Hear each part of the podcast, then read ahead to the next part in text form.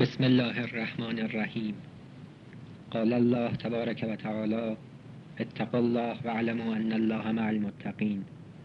تقوای الهی پیشه کنید و بدانید خدا با پرهیزکاران است.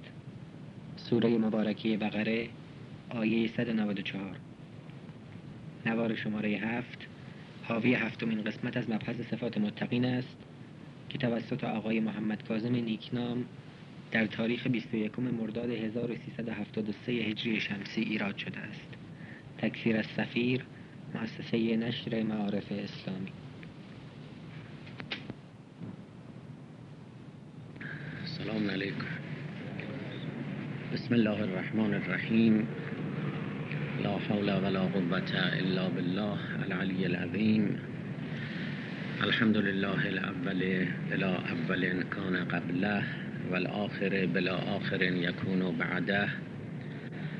الذي قصرت عن رؤيته أبصار الناظرين وعجزت عن نعته أوهام الواصفين.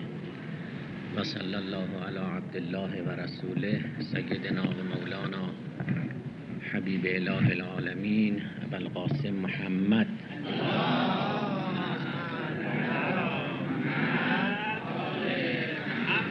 صلوات الله وسلامه عليه وعلى أهل بيته الطيبين الطاهرين المعصومين المكرمين ولعنة الله على أعدائهم أجمعين من الآن إلى قيام يوم الدين قال علي عليه السلام فالمتقون فيها هم أهل الفضائل منطقهم السباب وملبسهم الاقتصاد و مشیهم و تواضع برادران و خواهران گرانقدر عنایت دارید در جلسات گذشته پیرامون مسئله تقوا پرهیزکاری و ویژگی ها و نشانه های انسان های خدا ترس سخن می گفتیم علی علیه السلام در خطبه 184 نهج البلاغه فرمودند فالمتقون فیها هم اهل الفضائل. متقین اهل فضلند اهل کمالند. تمام خوبی ها و نیکی ها و جنبه های مثبت خلقی و رفتاری را می توان در زندگی یک مرد و یک زن خدا ترس مشاهده نمود. منطق و ثواب. متقین از روی ثواب سخن میگن سنجیده حرف می‌زنند. لغو و لحو و بیهودگویی و یاوه سرایی و سخنان گناه آلود در کلام متقین نیست. منطق و هم و ملبس و هم الاقتصاد. از روی اقتصاد اعتدال و میان روی لباس می پوشند اهل تفرید و افراط در زندگی در زمینه ها و جنبه های مختلف نیستند. یک انسان متقی معتدل است به خصوص در بهرهوری از امکانات مادی و مقدوراتی که در اختیارش هست. و اما نکته ای که به خواست خداوند تبارک و تعالی امروز مقداری پیرامون اون سخن خواهیم گفت این فراز از سخن مولاست که فرمودند و مشیهم و تواضع.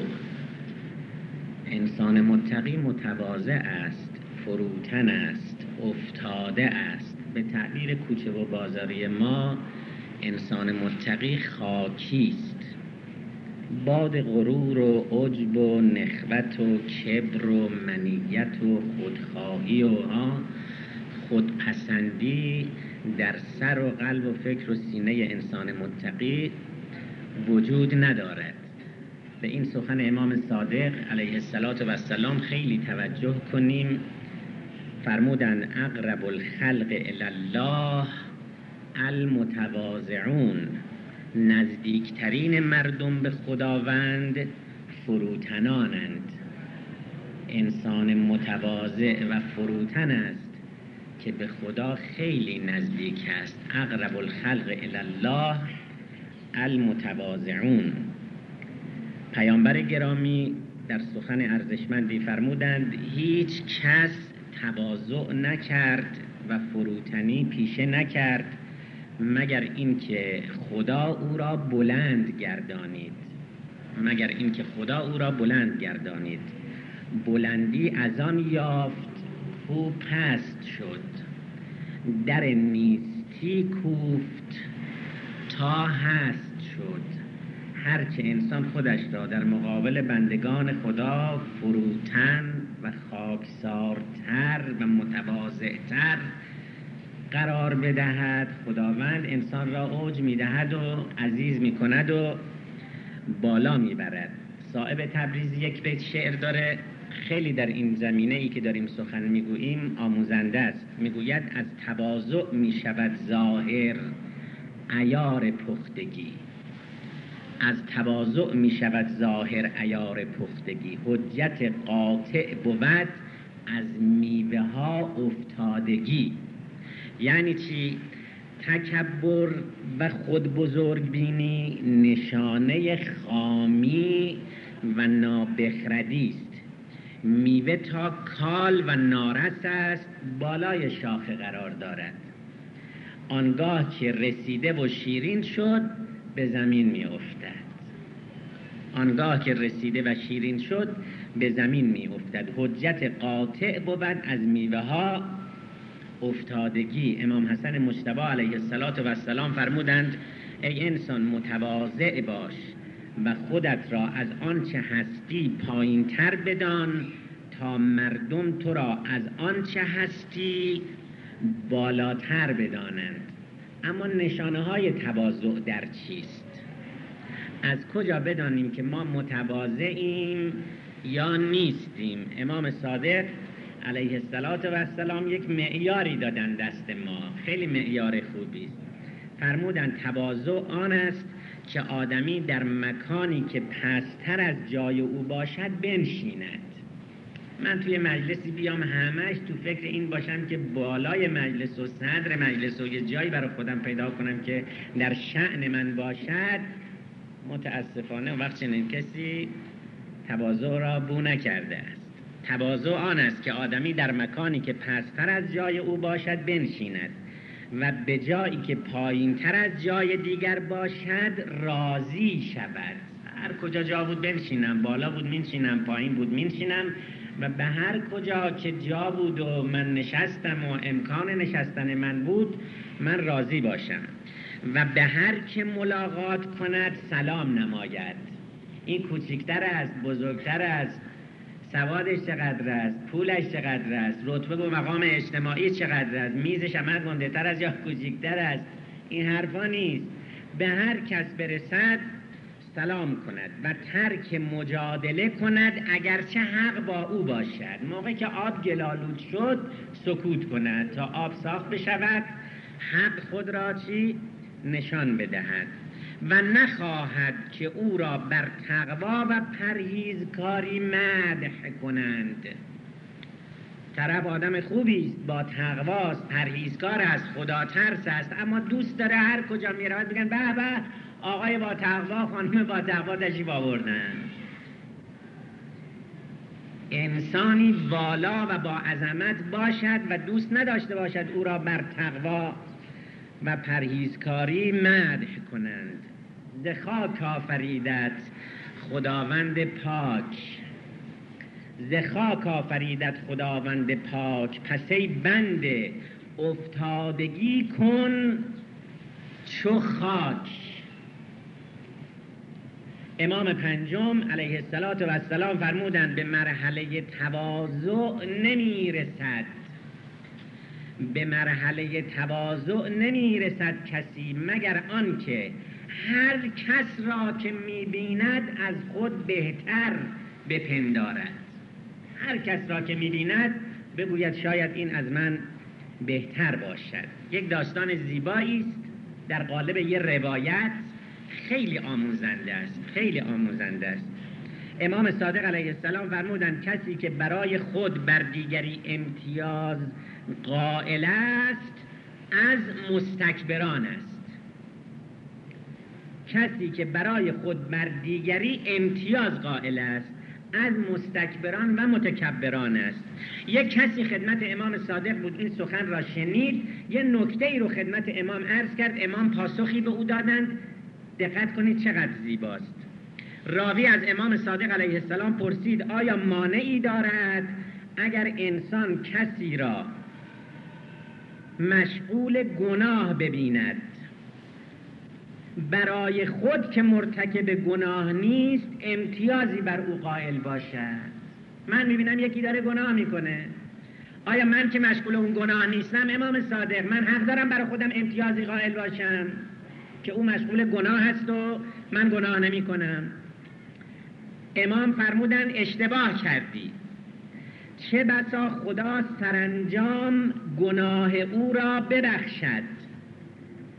ولی تو را در پای حساب حاضر سازد. آیا قصه ساهران زمان موسی را در قرآن نخوانده ای؟ که یک روز به خاطر پاداش فرعون و تقرب به دربار او حاضر شدند در برابر پیامبر اولوالعزم پروردگار قیام کنند. ولی با دیدن چهره حق ناگهان تغییر مسیر دادند. تا آنجا که در برابر تهدید فرعون مقاومت کردند. فرعون گفت میکشمتون. گفتند بکش ما دیگه دست از حق بر نمیداریم. همینا که صبح آمدن مقابل موسی ایستند همینا آمدن مقابل فرعون ایستادن ظهر. تا آنجا که در برابر تهدید فرعون به کشتن نیز مقاومت کردند و خدا آنها را مشمول عفو و رحمت خود قرار داد. نمیشه گفت حالا که این گناهکار است پس من از او بهترم. پس من از او بهترم. شاید من در این خودنگری و اوج بمانم و جهنم بروم. او متوجه شود و توبه کند و به بهشت برود. و لذا سعدی بزرگوار گفت گناهکار اندیشناک از خدای بسی بهتر از عابد خودنمای. کسی که گناه کرده است و خائف است این بهتر از اون کسی است که عبادت کرده است و دچار عجب شده است. دچار عجب شده است. خداوند تبارک و تعالی به حضرت داوود علی نبی و آله و علیه السلام وحی نمود که ای داوود مجده گناهکاران را و بترسان صدیقان را. داوود عرضه داشت خدایا چگونه آسیان را مجده دهم و مطیعان را بترسانم؟ اینو من عرض می‌کنم. خدایا من خیال کردم عکس قضیه رو مثلا باید عمل کنم. گناهکاران را باید بترسانم. صدیقان را باید مجده بدم. چطور قضیه عکس شد؟ خداوند فرمود ای داوود آسیان را مجده ده که من توبه را قبول می کنم و گناه را عفو می نمایم و صدیقان را بترسان که به اعمال خود عجب نکنند. مغرور به نماز و روزه و عبادت و بندگی خودشون یه موقع نشند که همین عجب است که انسان را به خود پسندی می کشاند همین خود پسندی است که انسان را به کبر می کشاند ببینید مسئله تواضع چقدر مهم است. خیلی تواضع مهم است. فروتنیه در برابر دیگران آنقدر پسندیده است که خداوند تبارک و تعالی خطاب به پیامبر عظیم و شعن اسلام صلی الله علیه و آله و سلم همو که گل سرسبد عالم خلقت است همو که خدا خطاب به او میفرماید لولاک لما خلقت لفلاک ای پیغمبر اگر تو نبودی هستی را نمی آفریدم خدا به این عزیز خودش ببینید چه می‌گوید؟ ای پیغمبر وخو جناحک للمؤمنین. ای پیغمبر وخو جناحک لمن تبعک من المؤمنین. ای پیامبر ما ای رسول ما پروبال مرحمت بر تمام پیروان با ایمانت. به تواضع بگستران خیلی عظیمی خیلی جلیل القدری خیلی بزرگواری. به تمام هستی می ارزی. اما باید در مقابل مؤمنین باید در مقابل کسانی که دلشون در گروه عشق من است. باید در مقابل کسانی که تبعیت از راه و مکتب و قرآن تو می‌کنند در برابر اونها خاضع باشی. وقف جناحک للمؤمنین وقف جناحک لمن تبعک من المؤمنین. و واقعا پیغمبر این گونه بود. و واقعا پیغمبر این گونه بود. واقعا پیغمبر این گونه بود. چون در ایام رحلت پیامبر عظیم القدر اسلام هنوز هستیم. خیلی خوبه. بعضی از جنبه های تواضع و خلق و خوی نیکوی پیامبر رو یادآوری کنیم. ببینید پیغمبر چگونه تواضع می‌کرد در مقابل مردم. نقش شده است که پیامبر گرامی در مسجد بودند. یک جوان عربی آمد تا اون لحظه پیامبر گرامی رو ندیده بود. آمد به دوستش گفت پیغمبر کیست با انگشت نشان داد پیغمبر ایشونن. آمد جلو با کمال اشتیاق و علاقمندی خدمت پیغمبر سلام کند دست پیغمبر را ببوسد پیغمبر را زیارت کند. همچنین آمد جلو عظمت معنوی و روحانی پیامبر در واقع او را گرفت به لرزه افتاد. یا حالت خاصی حالت مثلا اضطراب گونه ای برای او پیش آمد. پیامبر متوجه شدن. آمدن جلو. این جوان را در بغل گرفتن. بهش گفتن جوان چرا اینطوری شدی تو؟ چرا مضطرب شدی؟ چرا میلرزی؟ چرا ناراحتی؟ منم مثل تو یک انسانم. منم یک بنده کوچکی از بندگان خدا هستم. مادر من در خانهمون یه بزی داشتیم. با دستهای خود شیر میدوشید به من می‌داد. نه ترس نگران نباش ما با هم برادریم. انما المؤمنون اخوه تو داداش منی من برادر تو هم ببینید تواضع را. تواضع را. عجیب بود عجیب بود. حتی در مقابل بچه ها در مقابل بچه ها پیامبر گرامی فرمودن پنج تا کار است که تا پایان عمرم فراموش نخواهم کرد. یعنی دست از این پنج کار بر نخواهم داشت. یکی از اونها سلام کردن به بچه هاست یکی از اونها سلام کردن به بچه هاست من تا یقین نکنم این آقا این خانوم سنش از من بیشتر است پولش از من بیشتر است میزش از من بزرگتر است من به او سلام نمی کنم این حرفا نیست. پیامبر گرامی میفرمایند که تا پایان عمرم یادم نمیره. سلام کردن به بچه ها را. در خانه اینطور بودن در بیرون خانه هم این گونه بودن. در بیرون خانه هم این گونه بودن. یه روز پیامبر گرامی در یکی از کوچه های مدینه عبور می‌کردند. چند تا بچه آمدند. خدمت پیامبر سلام کردن. از کردن یا رسول الله ما شنیدیم شما در خانه حسن و حسین علیه ما سلام الله رو روز شانه خودتون می نشانید و راه می‌برید.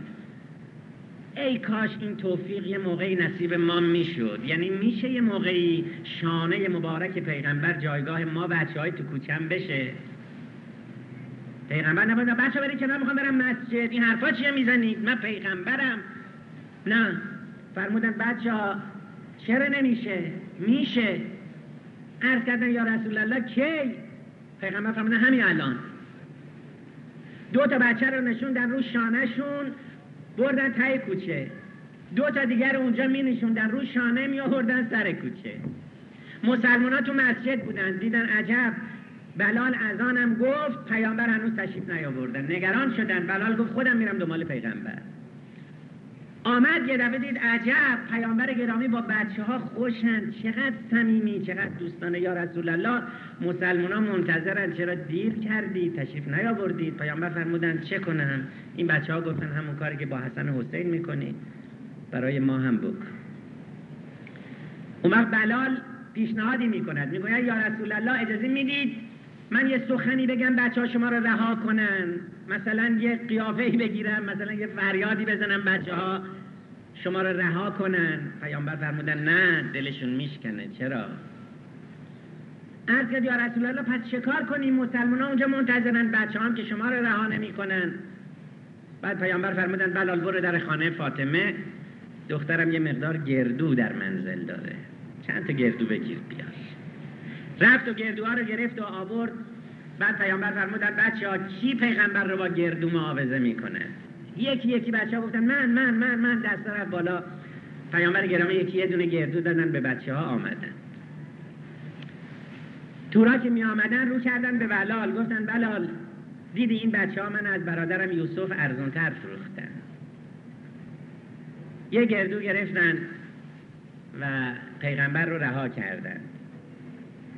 چه درس صفایی ما می‌گیریم؟ چه درس صمیمیتی می‌گیریم؟ چقدر تواضع چقدر فروتنی چقدر خاکساری و رمز موفقیت پیغمبر که در طول 23 سال از یک جامعه مرده منحط از یک انسانهایی که به ظاهر زنده بودند اما مرده بودند یک جامعه نورانی با صفای پرعظمت با یک انسانهای بسیار نورانی و با صفا ایجاد کرد. این خلق خوش پیغمبر بود. این تواضع و فروتنی رسول الله بود. این سخنی نیست که من مدعی بشم یا من او رو مطرح کنم. این سخن خداست. خداوند میفرماید ای پیامبر فبما رحمت من الله لنت لهم ولو كنت فظا غلیظ القلب لنفضوا من حولک. رحمت خدا تو را با خلق مهربان و خوشخوی گردانید. اگر تندخوی بودی سخت دل بودی انعطاف ناپذیر بودی متواضع نبودی با مردم از در رفاقت و دوستی وارد نمی شدی. لو کنت فضا غلیظ القلب لنفضوا من حولک. هم خود پیغمبر این گونه بود هم دوست داشت پیروانش این گونه باشند. اینقدر پیامبر گرامی ناراحت می شدن موقعی که با یه آدم متکبر برخورد می کردن با یه آدم خودخواه برخورد می کردن با یک زن و مردی برخورد می کردن که او خیال می‌کرد تافته یه جدا بافته ایست آسمان دهن باز کرده و این خانم آقا افتادن پایین. اینقدر پیغمبر ناراحت می شدن می گفتن چرا این گونه اید؟ چرا به دیگران فخر می فروشید شما همه انسانید. اگر مؤمنید همه برادرید همه یکسانید. چرا این گونه برخورد می‌کنید؟ در یک مجلسی پیامبر گرامی نشسته بودند. بعضی از اصحابم بودن در باز شد. یه مسلمانی وارد شد. از نظر مالی در سطح پایینی بود. حالا فقیر بود. آمد و نگاه کرد و دید یه جایی در مجلس هست. آمد نشست. اتفاقا در کنار دست یه آدم پولداری قرار گرفت. تا این نشست اون آدم پولدار خودش اینطوری کشید عقب. اینقدر پیغمبر ناراحت شدن سخنشون رو قطع کردن. خطاب به او فرمودن چرا این کار رو کردی؟ برای چی از برادر ایمانیت فاصله گرفتی؟ تو فکر کردی که اگر بنشینی و تکان نخوری مقداری از ثروت و مکنت تو به او میچسبد؟ ارز کرد نه یا رسول الله. فرمودن تو خیال کردی مقداری از فقر او نصیب تو می شود اگر بدن تو لباس او با لباس تو تماس پیدا کند. از که نه یا رسول الله. فرمودن پس چرا این کارو کردی؟ خیلی ناراحت شد اون فرد. بلند شد ایستاد. از کرد یا رسول الله این خلقیات زشت دوران جاهلیت است در وجود ما. من برای جبران این کار خطایی که کردم حاضرم تمام ثروت و امکاناتم را با این برادرم که من تحقیرش کردم نصف کنم. هر چی دارم نصفشو بدم به این. تا این برادر از این خطای من بگذره و خدا منو ببخشه. این فرد فقیر بلند شد. می‌دونید چی گفت؟ عرض کرد یا رسول الله من حاضر نیستم ثروت اینو بگیرم. من میترسم که اگر منم پولدار شدم بعد از برادر ایمانی خودم فاصله بگیرم. این پولی که مرا به غرور میکشاند به خودپسندی و کبر می اندازد من این پول و ثروت رو نمی‌خوام. نمی‌خوام. به این سخن خیلی دقت کنید. خیلی دقت کنید. برادران و خواهران بیش از همه شما خودم توجه کنم. امام سجاد علیه السلام فرمودن اولین سرچشمه گناه و معصیت پروردگار تکبر است. سرچشمه تمام گناهان است یا بسیاری از گناهان؟ اولین سرچشمه گناه و معصیت پروردگار تکبر است که گناه ابلیس بود و به خاطر آن از انجام فرمان خدا امتناع کرد و تکبر ورزید و از کافران شد. کبر انسان را به ورطه کفر می اندازد و اذ قلنا للملائکت اسجدوا لآدم فسجدوا الا ابلیس. الا ابلیس. و چون فرشتگان را فرمان دادیم که بر آدم سجده کنید همه سجده کردن مگر شیطان؟ خدا میفرماید. و اذ قلنا للملائکت اسجدوا لآدم فسجدوا الا ابلیس ابا و استکبر و کان من الکافرین. شیطان سجده نکرد تکبر ورزید و از فرقه کافران شد. گفت خدایا من به آدم سجده کنم؟